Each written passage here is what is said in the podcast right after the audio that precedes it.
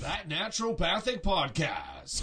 TNP. Hello there. Hi, and thanks for joining us. I'm Dr. Cara Denisio. And I'm Dr. David Miller, and we hear your frustrations. This show is for you. This show is for you if you're feeling like your current healthcare strategy is not getting to the root cause or the underlying reasons for your health. This show is for you if you've been told that you're fine, but you definitely don't feel very well. This show is for you if you're walking out of your doctor's office with one, two, three, four, or even five medications without any mention of diet, lifestyle, or a long term game plan. This show is for you if you've got several specialists taking care of you, but no one is really putting it all together.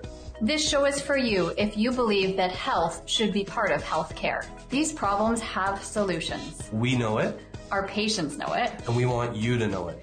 Naturopathic medicine is the solution that you need to know about.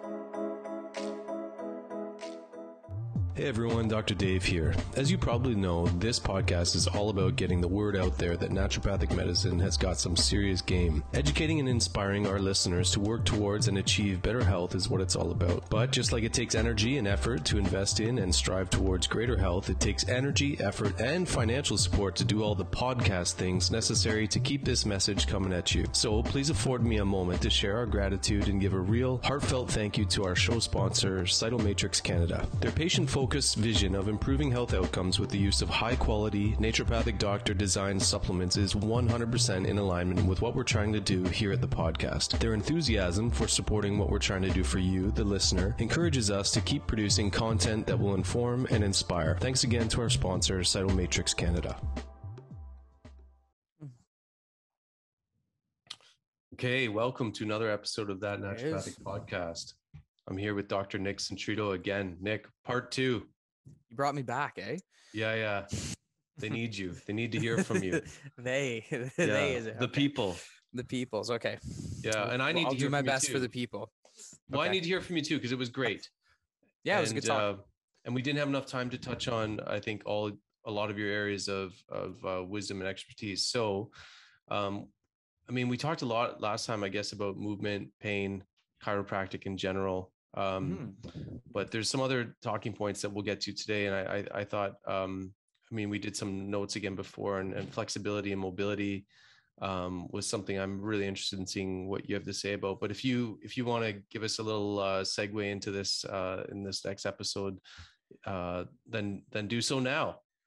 Sure. I guess uh, we can kind of start uh, start with what you referenced versus flexibility and mobility. And I think uh, I think part of the reason I wanted to kind of do some of this and kind of talk to people who are interested in that this kind of stuff is because there's like with the access to information the way it is now especially with like so many people getting stuff with social media it's so easy to have like so much information thrown at you and it's just like where a where do you begin and b what's even true because like Yeah. you know there's a lot of there's a lot of buzzwords going around you know functional this and integrated that and like you know uh, flexibility and mobility is one where i think is not necessarily misrepresented but like misinterpreted by people in general.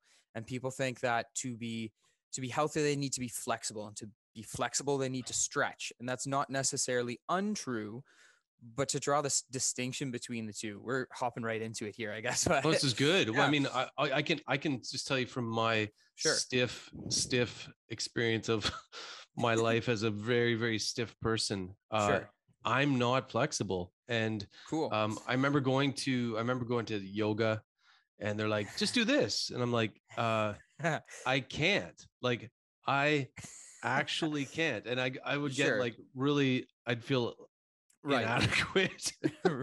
sure i i feel it and then but then man like i also did a whole bunch of like at the beginning of the pandemic which seems like a friggin dog's age ago but anyway Yes. uh i was doing a, a bunch of yoga around that time i don't know if it was overlapped with the beginning or it was the beginning whatever it doesn't matter i was doing yoga fairly regularly f- uh, very low level not Yep. good at all but doing it which Yeah. is often better than you know like you know Not doing, it once it. on the weekend or whatever i was like hitting it daily with uh beginner yoga Yeah. and man it made very little difference over the period of months and Yeah. i attributed it to my lack of flexibility just inherently Talk Sure. to me. What what's wrong with me? well, probably there's nothing wrong with you, but I, I think sometimes the context in which, and now let me go on, on record as saying is like yoga can definitely be a phenomenal way of improving one's, let's say, flexibility and mobility. But I, I like to break it up flexibility and mobility into passive and active, right? So mm-hmm. like when we're te- when we're testing somebody's capabilities, is it flexibility more so is if you lie down on this table or you, you know, sink down into the splits or something and you let gravity or some other force act upon you, how much pliability are there in the soft tissues and the joint capsules and the joint, you know, shapes and congruency?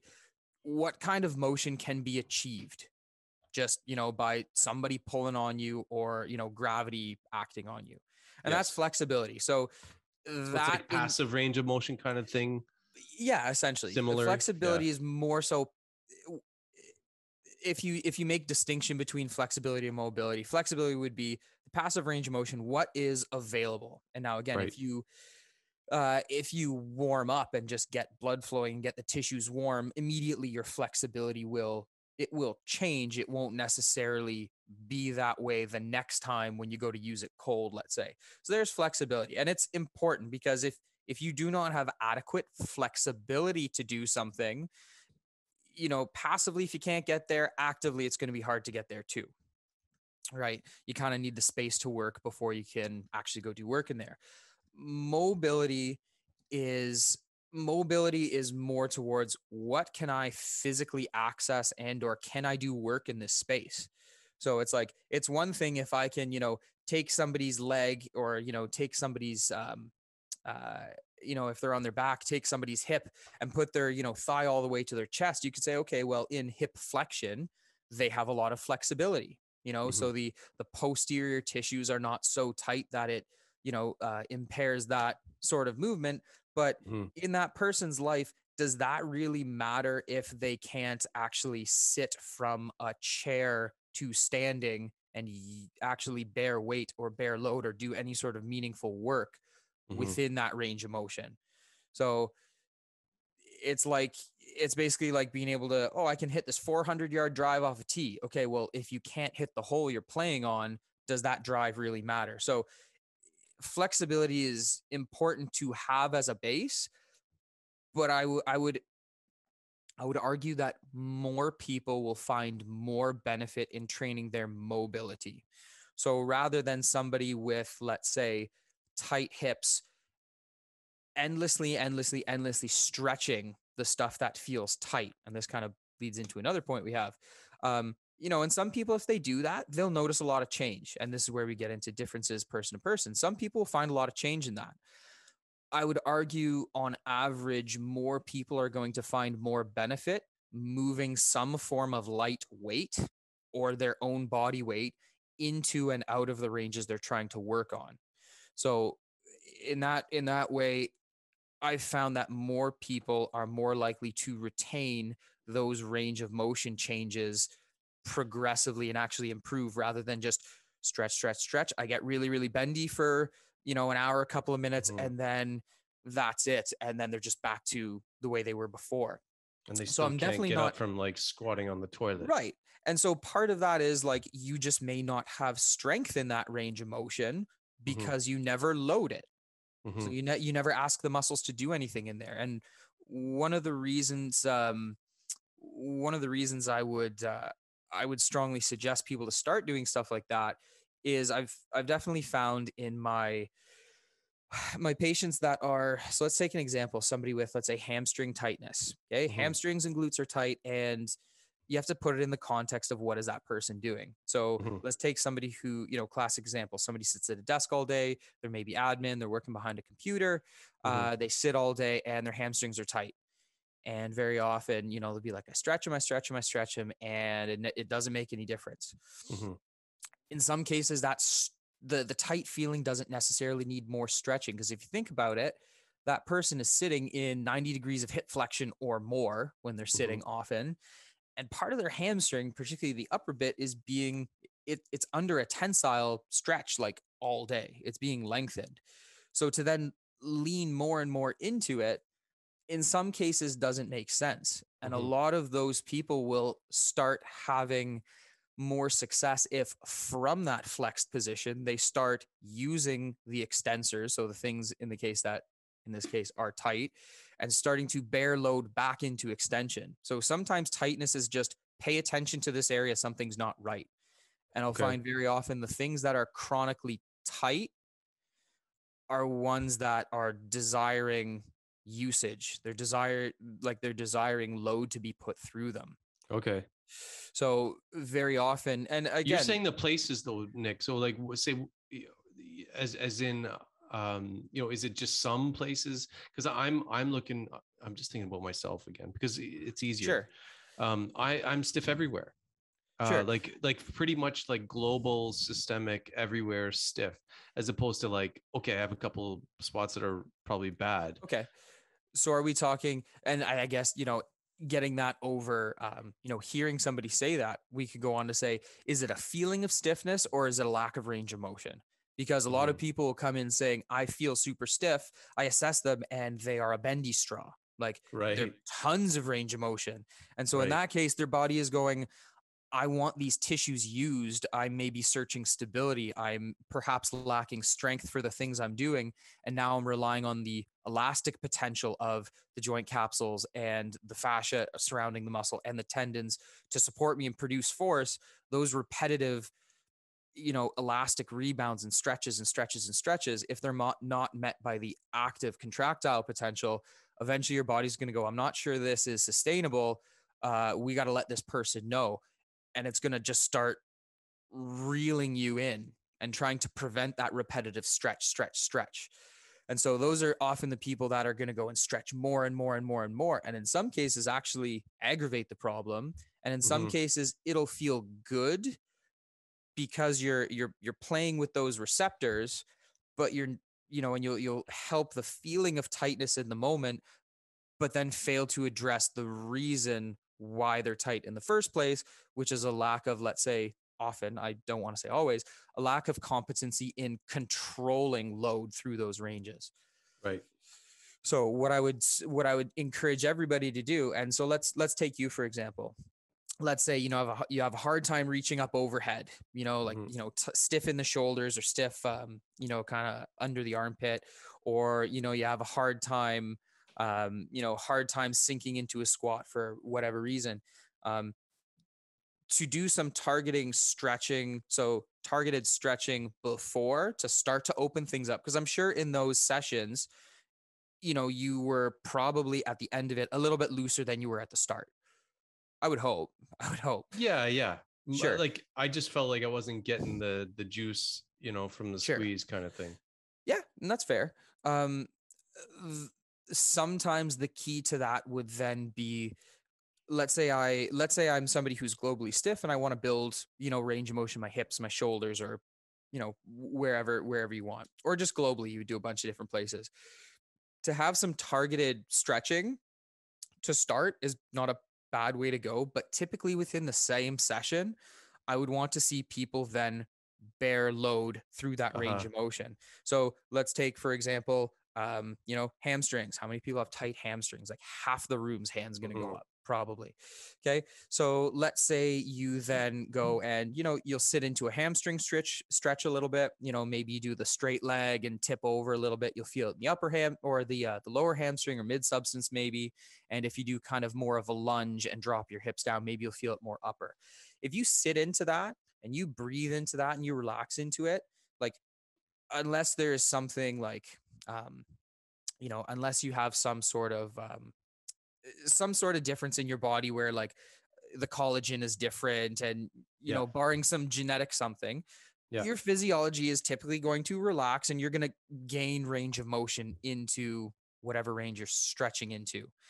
Then the key is after you've opened it up a little bit, now we're doing now we're doing some sort of work. We're we're actively controlling ourselves through that. And in doing so, we're plotting all of these little active points in our nervous system going, "Oh, I didn't know I could work there. Now I have Mhm. access to it." Because if we never exist in a position, we can stretch and stretch and stretch into it. If I'm stretching, if I'm not exerting force, all of the um, all of the sensory information, all the neural information is going from outside in and up. To my brain trying to affect my nervous system and that's that's what happens with any kind of manual treatment you know whether it's an adjustment or soft tissue or acupuncture is i'm doing something to the person to interact with their physiology their nervous system what have you and get a short term almost always is going to be a short term benefit so now Mhm. that we've opened up that window of opportunity now it's time for us to actually go and dust out all those little corners and reaffirm to our nervous system that hey i can produce force here i can do work here i'm safe here and then it's going to start removing that emergency brake why we can't get into it in the first place. And so even more so how do you improve your ability to stretch in the first place? And this is kind of goes into my like what is in a warm up like Mhm. s- if if we you have any questions on like where i'm going with this or you want me to go right into that No, like, are you are you have you fully fleshed out then what you're trying to say with flexibility versus motility, or sorry, uh, mobility? you, you got gut on the brain don't you yeah, that's true. yeah um i think i'm getting there so like um so let's say after you let's say you stretch you spend a little bit of time stretching your hamstring or you know i could foam roll my hamstring or something something to give some sort of input to my body to allow for a little bit better range of motion now i'm going to go into that range that i just stretched into and now let's say for a hamstring maybe i'm doing uh maybe i'm doing a deeper like a lunge or a deep lunge where i'm getting into deep hip flexion or Mhm. i'm doing um, a hinge, so like a deadlift movement or something where we're lengthening the hamstrings, but we're not passively lengthening them. I'm lowering load, even if it's just a light one, even just 20 pounds, something that's enough to feel Mhm. and it's enough to um, Stimulate enough- those mechanical mechanoreceptors a little bit. yeah, absolutely. And I feel like sometimes people are intimidated by um they're intimidated by moving weight around either because A they have to they feel like they have to go really heavy all the time. Mhm. Um, or B, they feel like they're not strong enough yet. And I would Mhm. argue that many people are more capable than they think they are. Mhm. And we get so used to moving our own bodies around because we're we're carrying around 24-7 that sometimes our own weight and our own load doesn't really register as feedback. And so often teaching somebody or encouraging somebody into a position or into the depth of a stretch, they will get better feedback and they will be able better to actually engage their musculature into the movement if they have some little task, so some little weight to provide them feedback Mhm. which is why I also like if I'm teaching people a movement, let's say teaching people a hip hinge or a deadlift.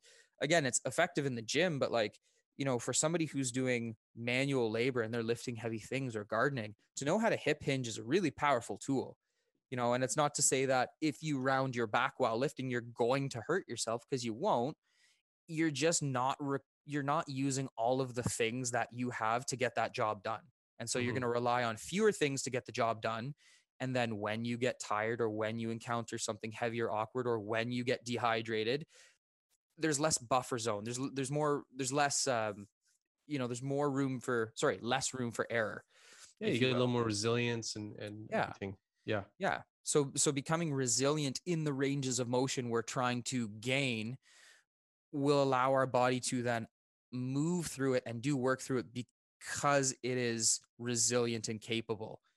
And until we expose ourselves to that, your nerve it's novel to the nervous system. So Yeah. if it doesn't feel safe doing something, why would it let you why would it let you go there? Because ultimately our for the most part, our range of motion and our strength is always modulated and capped by our nervous system, which is why in times of intense stress, you will be able to do, you know, if if you fall and you do something strange, you know, and you come down hard, your joint is going to have more movement than what you could than what you could do on your own because it always leaves a little bit at the end for a buffer zone if you will or you know you'll be able to lift something more if you're under incredible stress you know if you're Mhm. fighting for your life or you're running for your life you're probably going to run the fastest 10 seconds you've ever run Mhm. right so why can't you just do that for whatever reason Mhm. and for the most part it's going to be that nervous system just kind of keeping us a little bit in the safe zone because way over on that red line or that red zone at the end of strength or speed or range of motion that's where we start losing the buffer zone between uh, you know safety and injury let's say Okay. How how much of this has to do with uh, blood flow? you know what i'm not sure i would be the right person to speak to that what I do know is, let's say tension. I'm only ten- I'm only pulling you into that one because of what you said with uh, at the beginning. I think you said once you increase the blood flow with doing some stretches or whatever, you might be able to stretch a little more. And you Oh. were right. Even with me, stiff stiff old man here, I was able by the end to move a little better. Sure. So so I was just going on the case of um uh, I was just going on the case of like when we're when I'm cold, if I've just been sitting here all day, I, or you know, I, I get up out of bed, you know, I'm not gonna be my most mobile there. That's when like, you know, some mm-hmm. people looking down at their toes, they'll feel like a tingle down their spine, you know. I've been in one spot for a long time. My body has been able to kind of settle there. And as we kind of wake up and everything just starts getting going, you know, blood will be sent to muscles that are active the temperature will warm up and things typically get more pliable when they're warm.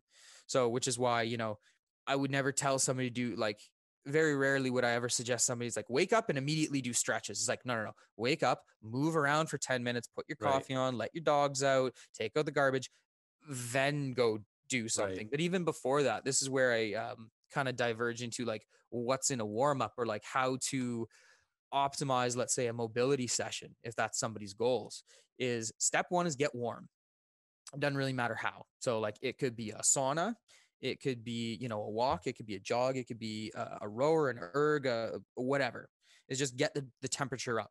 And immediately you know there's more blood flowing to all the tissues the tissues get more blood in them they heat up.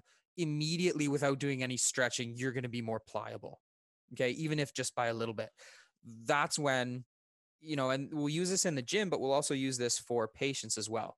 You know so the same order in which you would do things to let's say warm up for a squat or a squat session is the same process I would get somebody to warm up before doing the rehab exercises. First step is just get warm. Mhm. Step two is going to be if there are any uh, flexibility or range of motion issues, that's when you address them. So let's say we'll contrast gym to rehab or gym to yoga or gym to just mobility stretching. Is let's say squat, very often it's going to be ankles and or it's going to be hips that are limited you know limiting your depth and range of motion. So if you know you have a you know my left ankle is not as mobile as my right that's when after i'm warm i do some stretches. Maybe mm-hmm. i maybe i will lean into you know a stretch where i'm going knee over toe i'm stretching my calf and i'm also mobilizing the joint to hopefully make the movement i'm about to do as good as deep as smooth as possible okay now that we've opened up that range now we want to start using the machinery through that range so, you know, we're not just going to stretch and immediately go to lifting weight is we're going to stretch into that range and now I'm going to do maybe a walking lunge or I'm going to do uh, with lightweight a lunge over that toe. So now with added weight, now I'm maybe pushing that range a little bit more, but I'm Mhm. also resisting that weight moving it back. So we've opened up the range. We're we're getting that segment and those muscles to do work all the way through that range to prepare not only the tissues people are so obsessed about the muscle not just the muscle but the nervous system is now ready to bear load and do work at all those different points. And so if you contrast that to rehab you know if very few very few conditions are i'm sending people home with oh just stretch this a whole bunch. It's Mhm. usually stretch it move it and then load it through that same range that we're working on and Stretch of- it, move it. Yeah. it. so for the most part, it's um, you know, uh, same way I, I will layer treatment in a treatment room is passive first, active Yeah. second, resisted third. So in the passive treatment, in this case, the stretching, you know, but it could be acupuncture, it could be an adjustment. Passive is, hey, let's see if I can do something to make this person or myself as good, as pliable, as pain free, as smooth as possible today, immediately right now, or like in the Right. immediacy of today. Second is, hey, look at all of, you know, ideally if you do a good set, you know, if you if you diagnose it right and you choose an appropriate treatment and you render a good treatment, hopefully you're going to see some sort of benefit short term. Maybe, you know, that ankle flexion has improved by, you know, 5 degrees or 10 degrees. Things are moving better. Awesome. Step 2, now active. Now I want that person all of that room that we just created Okay. Now we're going to move through it with light load or with no load whatsoever. So let's say, you know, um, let's say I'm working on somebody's back and I, you know, we deem that it's appropriate to, um, you know, we're going to adjust their T spine. um, because they're stiff there into extension. We're going to adjust the T spine. All of a sudden, hey, that feels a lot better. I feel smoother. I'm not feeling that pinch. Okay, awesome. Now I want you, we're going to go hands and knees, or we're going to go on a wall. And now you're going to go, um, you know, you're going to reach your arm under your other arm. We're going to rotate into a position that you had difficulty getting into. We're going to hang out there for a breath. Okay, so we're going to swell. We're going to, we're going to increase that stretch you know um, we're gonna we're gonna stay there for a second that breathing is kind of reaffirming that hey i'm safe here i'm good here and then exhale as we go so now we're actively moving through that range we're not just hanging out there stretching or we're not just having somebody beat on our backs for an hour and then a lot of the time i'm getting somebody to with a band or with a light weight we're doing some sort of activity where now i'm using those muscles through that range but i'm doing work and mm-hmm. I'm, I'm moving something more than myself because you know if, if we want to be independent and functional, typically bodies are that are independent or functional, they're they're doing work, you know, and you could look at the younger end of things and you could say, okay, sports and weightlifting and you know, building stuff, but you could also look on the other end of that and be like, okay, well, you know, that's um, you know, that's the difference between, let's say, um, an older woman or older man, like being able to carry the laundry, you know, mm-hmm. up the stairs. Yeah. You know, and that's a big deal when you get down to that. Yeah. So so having having the strength having not only the the range of motion to do work but the strength to actually do work within the range of motion would be what mobility adds to simply just flexibility okay i want i want to go back to another thing uh, that you talked about with uh, mm-hmm. uh, stiffness being a sign maybe that the body wants to move that or wants to engage maybe maybe that's more precise wants to engage that tissue. Sure. What about comparing that to the idea of it being a protective thing? There is is there an idea where there's the the stiffness or lack of flexibility if you will is a kind of protective thing at all? Absolutely. Um, and you'll see that a lot in um, so let's let's go uh, kind of Cairo Nishi here and let's go like um, let's go somebody's in like a like a motor vehicle accident you know and they they end up with what you know what would would have been termed the whiplash style injury you know so uh, sprain or strain of uh, joints um, and or soft tissues of the neck okay so like a mm-hmm. strain would be more muscular more tendinous and a sprain would be ligamentous and or joint capsule um, mm-hmm. a lot of the time people are going to show up and they're going to be like my neck my neck is so stiff Mm-hmm. Why would it be so stiff if it just got wrenched like you know, like you sprain your neck, there was too much movement or the movement was mm-hmm. too intense. So that um that reactive tightness is no longer um oh my joints and my soft tissues are not long enough. They need to be stretched like you're probably not going to aggressively stretch somebody's neck who just had a whiplash injury.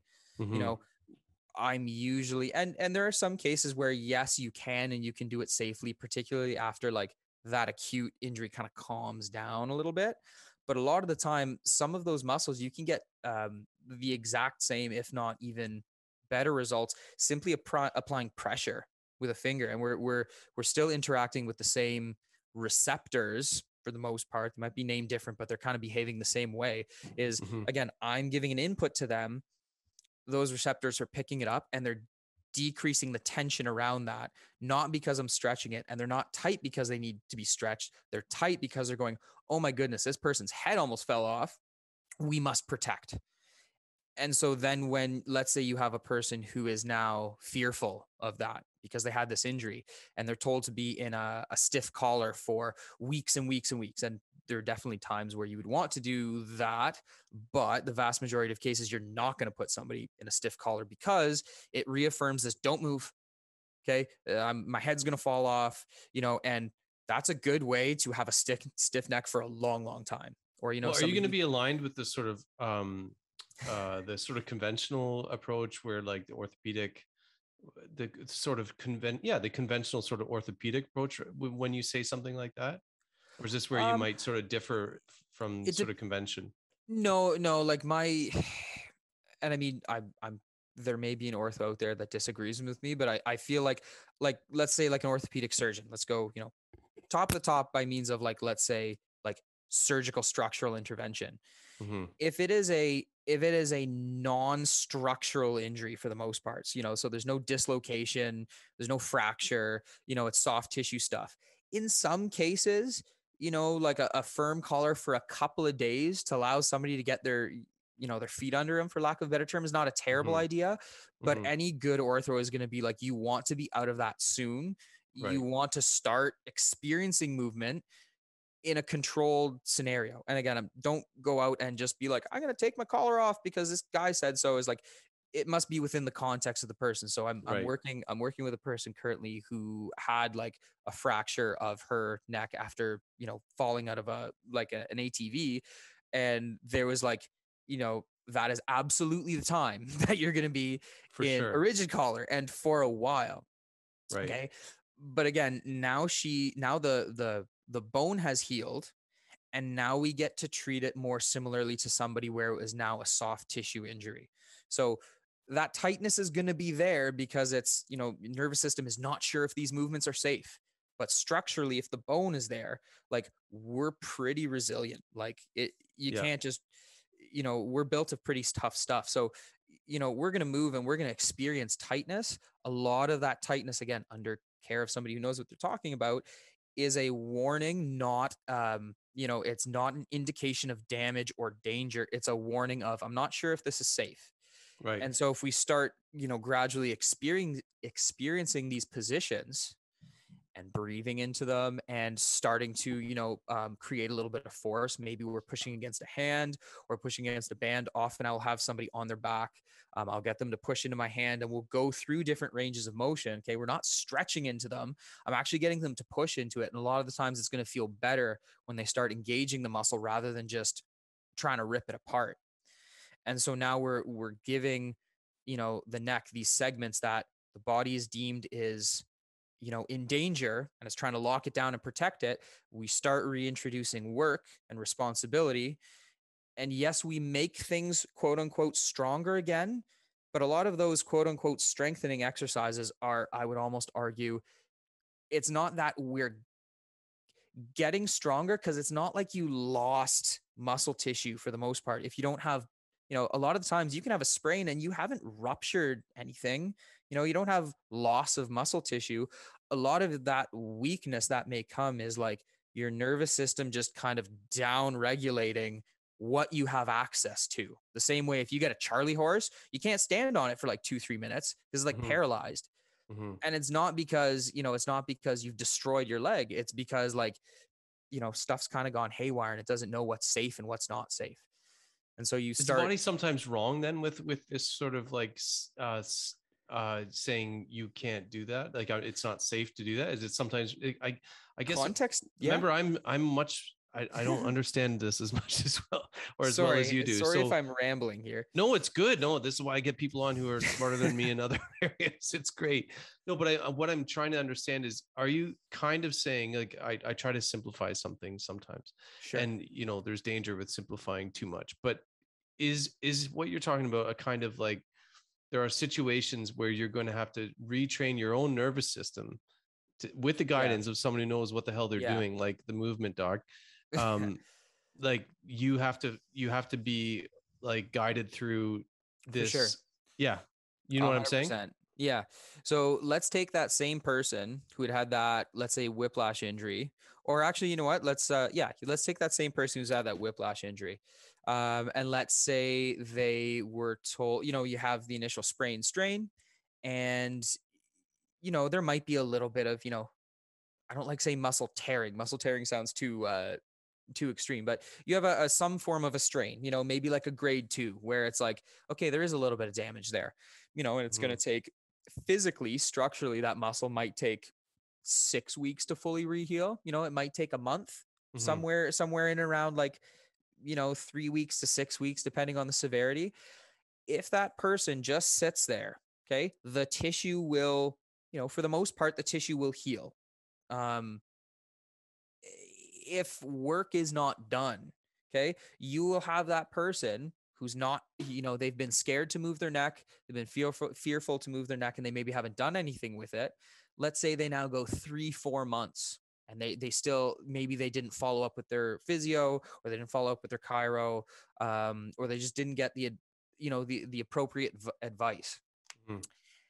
six months later a year later they could have terrible neck stiffness why you know the, the structure will have healed at that point and in some cases it is this yes nervous system apprehension but also like conscious and or subconscious apprehension Mhm. that kind of just feeds this danger you know this danger emergency signal that's going to lock you down in certain positions and in that Mhm. case the stiffness is it's not representative of what is going on in the tissue at that time so that that's a great like it's a great kind of um example of how that nervous system can kind of call the shots even though the physical structure is fine and So the same thing, we'll see people getting an ankle sprain, which most of the time shouldn't be terribly complicated. And I've had people come to me where it's like, uh, I had this ankle sprain like, you know, 15 years ago. I was put in a boot for,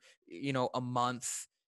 And again, sometimes short term a boot can be helpful. Um, other times I would I would even recommend almost a single crutch over a boot because a boot locks you down. Mhm. And for the most part, what you want to do with a segment that has been injured you- within reason is start moving the thing. Because the Yeah. sooner you, you know, if you injure something and then you tell it to not move, you're going to get really good at doing what you do a lot of, which is kind of the beauty of the human body is like anything that you spend time doing, your body will adapt to, to and the converse it. true the converse is Yeah, true too like if you don't if you don't use something the body goes well screw it like Yeah, for sure. And yeah, like if you get really good at never moving, you're going to get your body will get very good at not moving. And mhm, so, you know, one of my recommendations for people who just set, let's say, have global stiffness without anything specific is just before you move a specific way, just move frequently.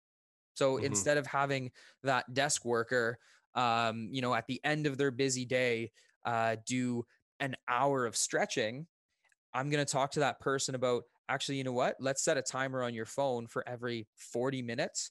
And you're Mhm. just going to get up and even just move around mhm, that's a great start and if they're into it then it's like okay maybe we can we can incorporate some stretches that are a little bit more specific to your needs right. And at the end of the day you got to read the room because some people are gonna be like ah to hell with it i'm not doing that stretch. And it's like okay fine let, let's let's make it a, a two minute walk around the office you don't have to you know do anything specific. Right. Yeah.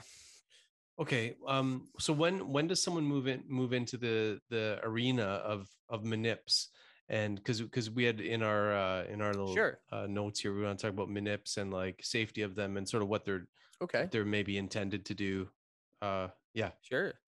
Um so like where would it be appropriate Yeah, when okay, so I mean, you obviously I think people like you and me follow sort of like uh little algorithms in your mind that you maybe don't Sure. write them all down. right So the first thing is you're getting everyone to move and that totally Sure. makes sense and even there's like some real logic to what you're saying with like, you know, first passive and then, you know, move with no weight and then move with weight. Like it there Yeah. there's some hierarchy uh, that makes a lot of sense there.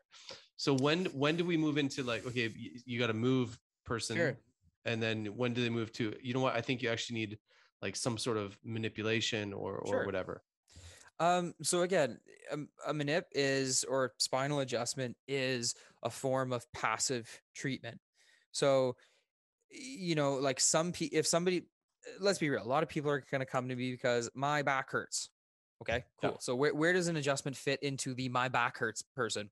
Um, again, it is a way of releasing tension, not just structural tension, releasing tension in, in this case, spinal segments. We can adjust hips and fingers and wrists and all kinds of stuff.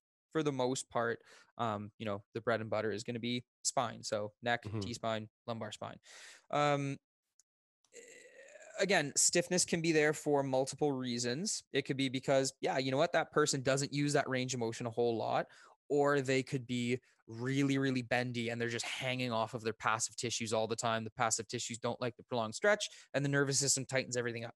Regardless, you could use an adjustment to, again, we are physically gapping the space, but it's also the speed at which it's applied is enough to kind of flip those mechanoreceptors okay those receptors for stretch that are in the you know the muscle tissue the um, you know the tendons ligaments joint capsules and it almost spikes that information and then you get this kind of reflex of um, localized and in some cases segmental calming or relaxation of that so we're not pushing very far. So it's it's a very small, small push. So even somebody who isn't necessarily physically, you know, restricted, even somebody who's bendy, if it's done properly, you're not going to hurt this person. You know, like the unless they had some sort of connective tissue disorder, which again, I'm, I'm you should be screening for, and your practitioner should be screening for and asking you.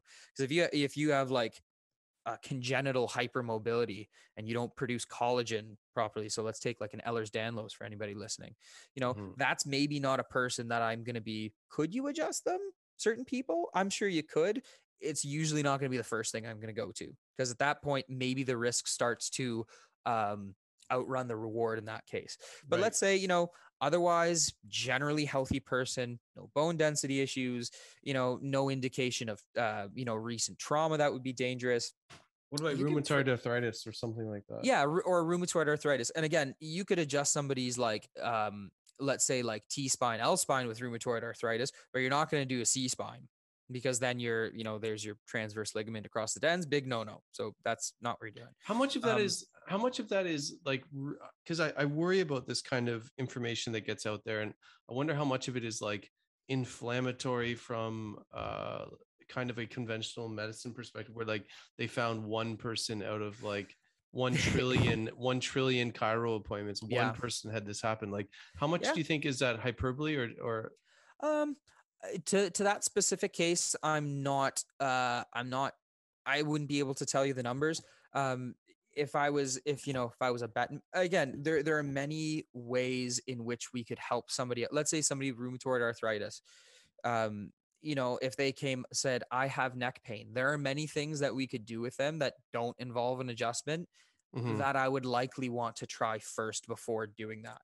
Um, gotcha it is a contraindication so legally i i wouldn't be doing it um you know i would be i would be surprised if there was no other way to possibly help that person other than an adjustment.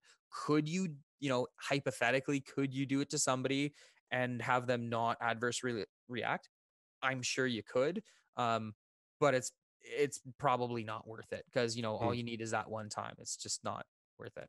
Yeah, I just asked because I've I've seen some like uh warnings on natural health products and stuff, and then I look up, I, I go and look up the Right. source, i the source of the warning. It's like one person. Like if you look at probiotics or something about like do not use if you've got like AIDS or or something like uh some like thing that I was like, wow, that's that's very interesting. So I went and looked it up. It's like one person got it, and it was like it wasn't even definitively Right. causative. It was. Yeah.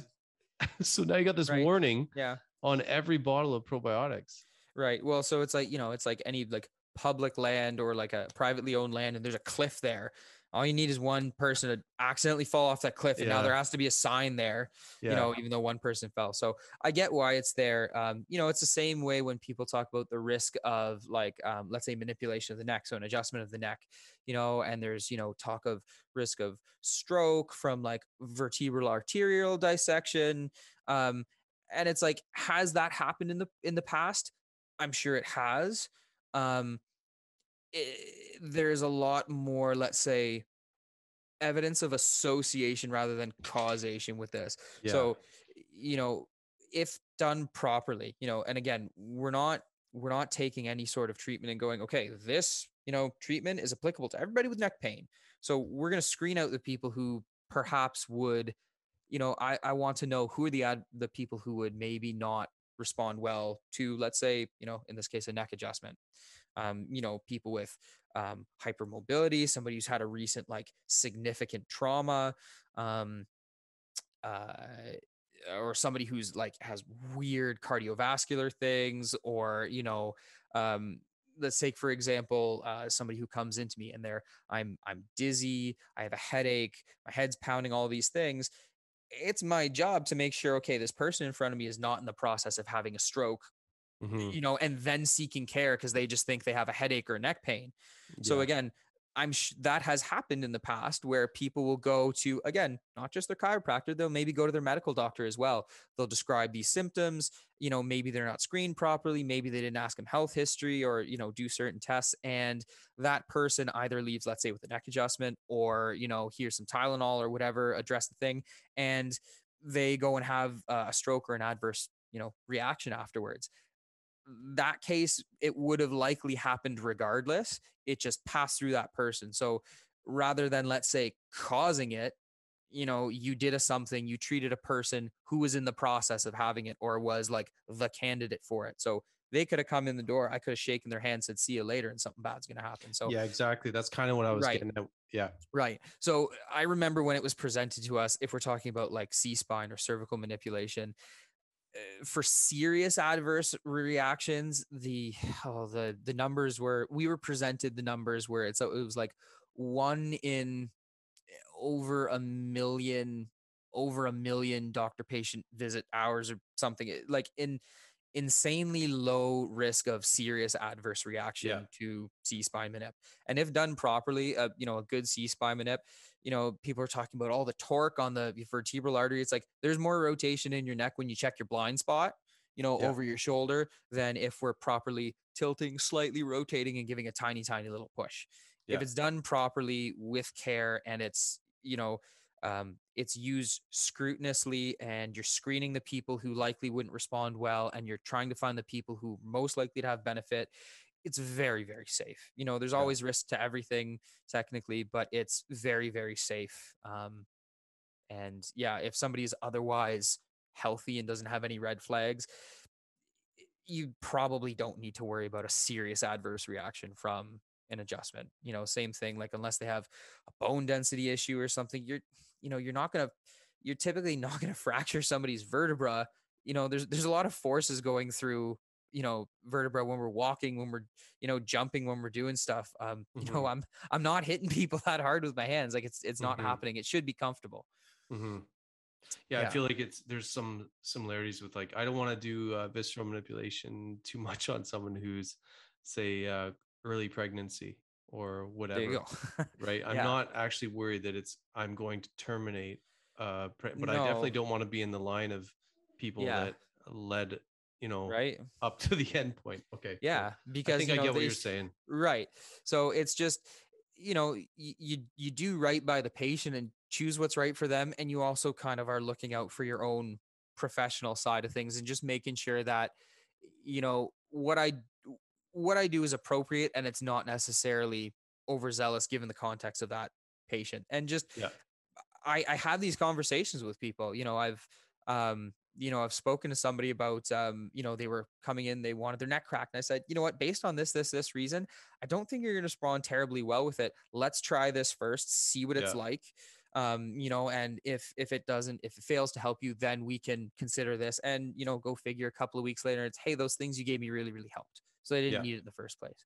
Yeah. So back to our back to our person. Where does it fit in? Okay, so let's take you know let's take um, you know the the adjustment is um you know stimulus that I am providing to somebody to have hopefully a short term decrease in tension around a joint, um, you know soreness, pain. Again, it's not just local. It's kind of like can potentially affect all the little areas that are somewhat connected to it through the the local nervous system in that case. Um, and then usually, again, we're using some sort of movement or exercise within that context to um, steer into what we're trying to do. So let's say we're trying to help somebody with their rotation. Okay, we're going to dose them with this adjustment, and perhaps their rotation, again, it's not uncommon for their range of motion to improve significantly immediately after. And maybe it's smoother and maybe it's more pain free. Now we're going to get them. Now we're going to get them to um, actually start moving into the range they could not get to, you know, either without pain or um, um, or just because they felt stiff. And then there are certain, and so that's where it's like we can use an adjustment and it'll probably be helpful. And let's be real, it'll probably feel good. Like there are not many people who aren't going to feel, you know, at least just like physically better, you know, when they work at a computer all day and then they get a T spine adjustment. Like it, it's going to feel good. Okay. But it's Mhm. like, do we come back for this little hit of feel good or do, do we actually work away from it? So that's where it's like, if you come in and I just adjust you, you know, three times a week, you probably feel good because you're constantly getting adjusted. Mhm. But if I'm trying to help somebody improve their health, it's like, I want you to be able to hold on to those benefits. So that's where, you know, having a person change, let's say, their habits on how long they're sitting for, or what kind of movements do they do, or hey, in the gym, if you're there already, let's try doing this stuff because it's just training and exercise, but it's going to be towards a specific goal. So that's where it fits in in kind of a it can be used but in that case you could probably get use like you probably don't have to do it so you could have somebody let's say they were a contraindication let's say they had um, crazy osteoporosis you know with the same symptoms we probably am I'm probably not going to go and like want to adjust them first thing because you know there's risk of fracturing a rib. They're thin mm-hmm. bones. You have somebody who doesn't have great density. Great, cool. I'm going to use um, either like soft tissue release on the muscles of the spine, or I'm going to use a more conservative mobilization where maybe we're not thrusting to have a similar and in some cases the same effect on pain or movement without that dose. Mm-hmm and so that's where it's like there can be a discretion on the um, like the manually applied treatment in that case, whereas the uh, the follow up stuff is probably going to be similar. And then you're going to get people where it's like they're a dead ringer for it. So we kind of talked about people where it's like here's cases where maybe it's not applicable. We just kind of talked about stuff where it's like, yeah, it's reasonable to use, and some people it's going to help a ton. Some people will be like meh, but you know, at the end of the day, it's fine and it's safe. And then you got people's that are like, dead ringers where it's like, yeah, an adjustment is the thing that they're going to respond to. And so I had a buddy of mine come uh, not too long ago where like he woke up, you know, he, he woke up one morning and literally could not turn his neck. Like felt stuck, felt jammed anytime he turned his neck. He was like, you know, five, ten degrees to the right, and he just, you know, piercing pain, jammed, stuck you know, we did, uh, you know, we did the assessment. I'm ruling out, you know, things that could potentially be bad. He was an otherwise healthy guy, you know, no health changes, you know, nothing that would indicate to me that, you know, we need to seek medical attention in this case. And so that case, you know, like we came down and we basically diagnosed it as like cervical, so neck facet syndrome. So the joints in the neck, you know, where one vertebra articulates with another, it's called a facet joint. The syndrome is that joint is unhappy and, you know, the associated soft tissue things around it. So the muscle tightness, sometimes the headache as a result of it, you know, the kind of piercing, catching pain moving towards it, the tightness when you're moving away from it. They behave very similarly, whether it's in like uh, in the neck or the T spine or the L spine where it's like those are the ones where it's like if you adjust that very often you're going to gain an incredible amount of range of motion right off the bat. Often that sharp piercing pain will be gone um, you know whether call it a spasm call it a fixation. One thing that it is not is not out of place okay? I'm going to go on the record saying that there's there's no evidence. And you know what? I won't say it's not out of place. I'm going to be the diplomatic one and i will say there is no evidence there's no scientific evidence yet to say that you know people uh, you know people's bones and joints go out of place and that adjustment puts them back in place okay? So we'll go out and say that. What i will say is you can have people get stuck. You can definitely have people get stuck.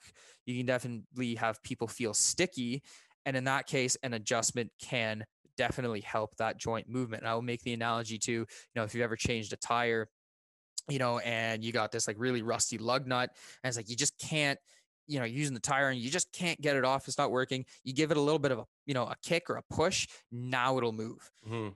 and so those are the cases you know I, have had a couple of them in the last uh, last couple of weeks where it's like you go and do it and you you know you do the adjustment you do it quick it's usually painless and immediately they'll get back up and realize that they're you know they're 80 just what the doctor ordered just there just what the doctor ordered and in that case it is so yeah. you know it's like really really powerful tool like insanely powerful tool in some cases useful um and otherwise not risky in many and then in some it's not going to be used and actually might make things worse and so that's mm. you know my job as the doc in that case to uh, use the like the line of questioning in the history and that's another thing is like if your practitioner is not taking time to talk to you find another one because you you'll pick up so much just talking to people. So like they've taken the time to talk to you figure out what's going on they've done some form of hands-on assessment or watching you move we've determined that it's safe and reasonable and above all else i've communicated this to somebody. Like i can't just decide and be like okay this is what we're going to do lie down. You know like people need to feel safe. They need to know they have options. They need to know that like i'm suggesting something. It's your choice to take this information decide if it's you know right for you given this information um, you know i'll always tell people like I'm just suggesting what I think is a good idea based on this and based on my, you know, professional opinion. Um, but you're driving the bus here. We can do whatever you want and we won't do anything that you're not comfortable with. And it's important to it's important for people to know that they have that option. Yeah, you need And, different yeah. tools. And different tools work for different things. There's so many there's so many analogies and uh, comparisons between uh you know when I talk to you and and a lot of other people who are skilled in different areas. It's like I can I can say the same thing about homeopathy. Like I, I gave someone a homeopathic today. It was appropriate. Do I use them every day? Does everyone need one? No. there's there's other Yeah. more uh more sort of grounded uh things that are more appropriate for other people at different times with different Sure. things. So Yeah. um anyway, you know you know what I'd I'd like to I'd like to end soon with Sure. this and I, and I want you to I want you to go because this is sort of related to what it, it fits it fits the sort of trajectory of our talk and it was um, does chiro have to be ongoing and I think when we're when we're done with that we'll we'll shut her down for today but I really Sure. think like your plan of management or uh, whatever is is really important because I think people have really different ideas of what different chiros do so tell me does For chiro sure. have to be ongoing in short, no, it does not. Can it be? Absolutely. And so I'll try and draw a distinction. So let's say, you know, let's say um, somebody has a very, you know, physically demanding job, you know, they're otherwise healthy, um, you know, they're not dying, they don't have any injuries, but, you know, they feel tight at the end of a week, or, you know, they, um, you know they're just overworked or they're tired and they, th- maybe we can't modify things you know? Maybe it's not reasonable for them to take more breaks because of what they're doing. You know maybe they're working bruce power and they're working 100 night shifts in a row or some Mhm. crazy you know thing and it's like that's not modifiable. Okay then perhaps that person will benefit from you know a treatment or you know a therapy that i'm doing to them whether it's adjusting or whether it's soft tissue work or whether it's acupuncture. Maybe me seeing them once every three weeks or once every month um, helps them feel better more consistently. Then you know then absolutely i'm happy to see that person ongoing or on an as needed basis Mhm. but it, it's not that you have to come and i would never be like okay well you're going to give me you know $3000 right now and you're locked into three times a week for you know the rest of the year see you later Mhm. it starts to you start to lose you start to lose the interaction and it becomes a little bit too routine and you're going to miss things um and people shouldn't for the most part feel like they're locked into something like that. And now there is cases where it's like okay if i know you know this is an ongoing thing or this person has a progressive something you know not something where i fell and i hurt my leg and now we're going to rehab it you know like they have you know they've had you know uh, some sort of op, um, some sort of medical condition or some sort of injury in the past where okay you know like they frequently have this pain or discomfort with their lifestyle cool i'll you know on on their terms if we've decided that it's appropriate for them we'll see them ongoing and you know those are often people i have great relationships with they're they're happy to come and i'm not forcing people to come you know they should want to come because they see the value of it. On the other side of things you know let's say somebody with let's you know say somebody with back pain we come in we you know initially i'm very often as you know i might see somebody more frequently in the short term especially if let's say it's an acute injury or it's like a really chronic injury where it's like um actually sorry i should back up an acute injury actually very often in that acute stage we might treat once or twice but i'm going to give them recommendation because when it's really really hot you know like if you like you you know sprain your ankle really bad eh, to treat it super hardcore in the first three days you might not get a whole lot extra Mhm. Especially if you know people have like finite like you know financial resource as well it's like Mhm. i'm sure i could help you know have some sort of benefit seeing you twice a day for first five days after an injury is that reasonable probably Yeah. not and you're probably going to get 90% of if not more benefit with these recommendations these one or two movements and maybe this treatment you know do this for a week we'll see you again and then maybe we start dosing the treatment and in that case maybe we'll dose it a couple short term to get things rolling and as somebody gets better we lay off the treatment and at a certain point i'm wanting especially if it's an injury i want that person to take you know, not only the, the things that we've done together, but also like I'm usually teaching as we go. So like I'm usually teaching them how do you take care of this long term? Because Yeah. I want people living on their own. I want them moving away from the clinic room and not relying on a treatment by me to get results all the time. I want them to have Mhm. some sort of say in it. hmm Yeah. So there are many Cool. people I will I will see, you know, religiously once a month or 3 weeks or you know, in some cases 2 weeks. Um but most of my people are, hey, I'm going to I'm going to help you out with what comes up. Um, you know, and then at a point where they're good, it's, hey, go off, do this. This is your plan moving forwards. If you need me, get in touch. Yeah. Um and they very often do because they like that. Yeah. Yeah. I, th- I think it happens in in in our field too. Like Mhm. you get this sort of preventative, proactive, you know, bordering on wellness seeking, uh, Sure. which is which I, I actually struggle with. Um, you know, it's easier to work with a problem, you know, than it is Yeah. to just like, hey, wellness seeking. But you get you guys, you have some objective measures with movement assessment and stuff like that, right? So, Sure. um, And I yeah, I mean- go down a whole rabbit hole on this one. yeah, I know, and and I think Right. uh, we might have to another time. Sure. And yeah, on that, Did I just suck you into another one? I, hey, if you want me It's part three, I'm down to part three. I'll start. Uh, you got me on camera. Right? I'll uh, we'll start writing about that one. So yeah, so you know what? That one we can stick a pin in for uh, you know, the um, what does it look like versus what is it doing? You know, you don't necessarily have to look a certain way to have function.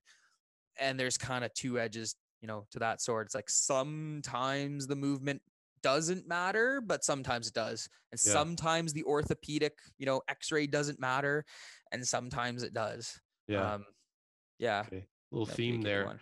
yeah, curvatures. if we- if we curvatures. get- we'll talk about curvatures Yeah. maybe. Sure. And yeah, you know, back to that wellness, like, yeah, if you have a problem, you have a problem. But, you know, if we're talking about wellness, what do you go back to is those pillars, right? You look at those people, you look at their movement, sleep, their hydration, their nutrition, their, you know, and their stress levels. And you, you, you pick for, you know, you, if somebody comes and goes, Hey, teach me how to be well. You ask them questions on all of those. You look for things that maybe they could be better at or they could be more efficient with. And then you, you encourage them. Yeah. With that. Cool. Right I like on. it. Sweet. Nick, thanks again for uh, smartening me Absolutely. up and a few other people too. oh, thanks for thanks for having me on. It's always a fun time, Dave. okay. Take care. All right. Yeah. Take care. See you later.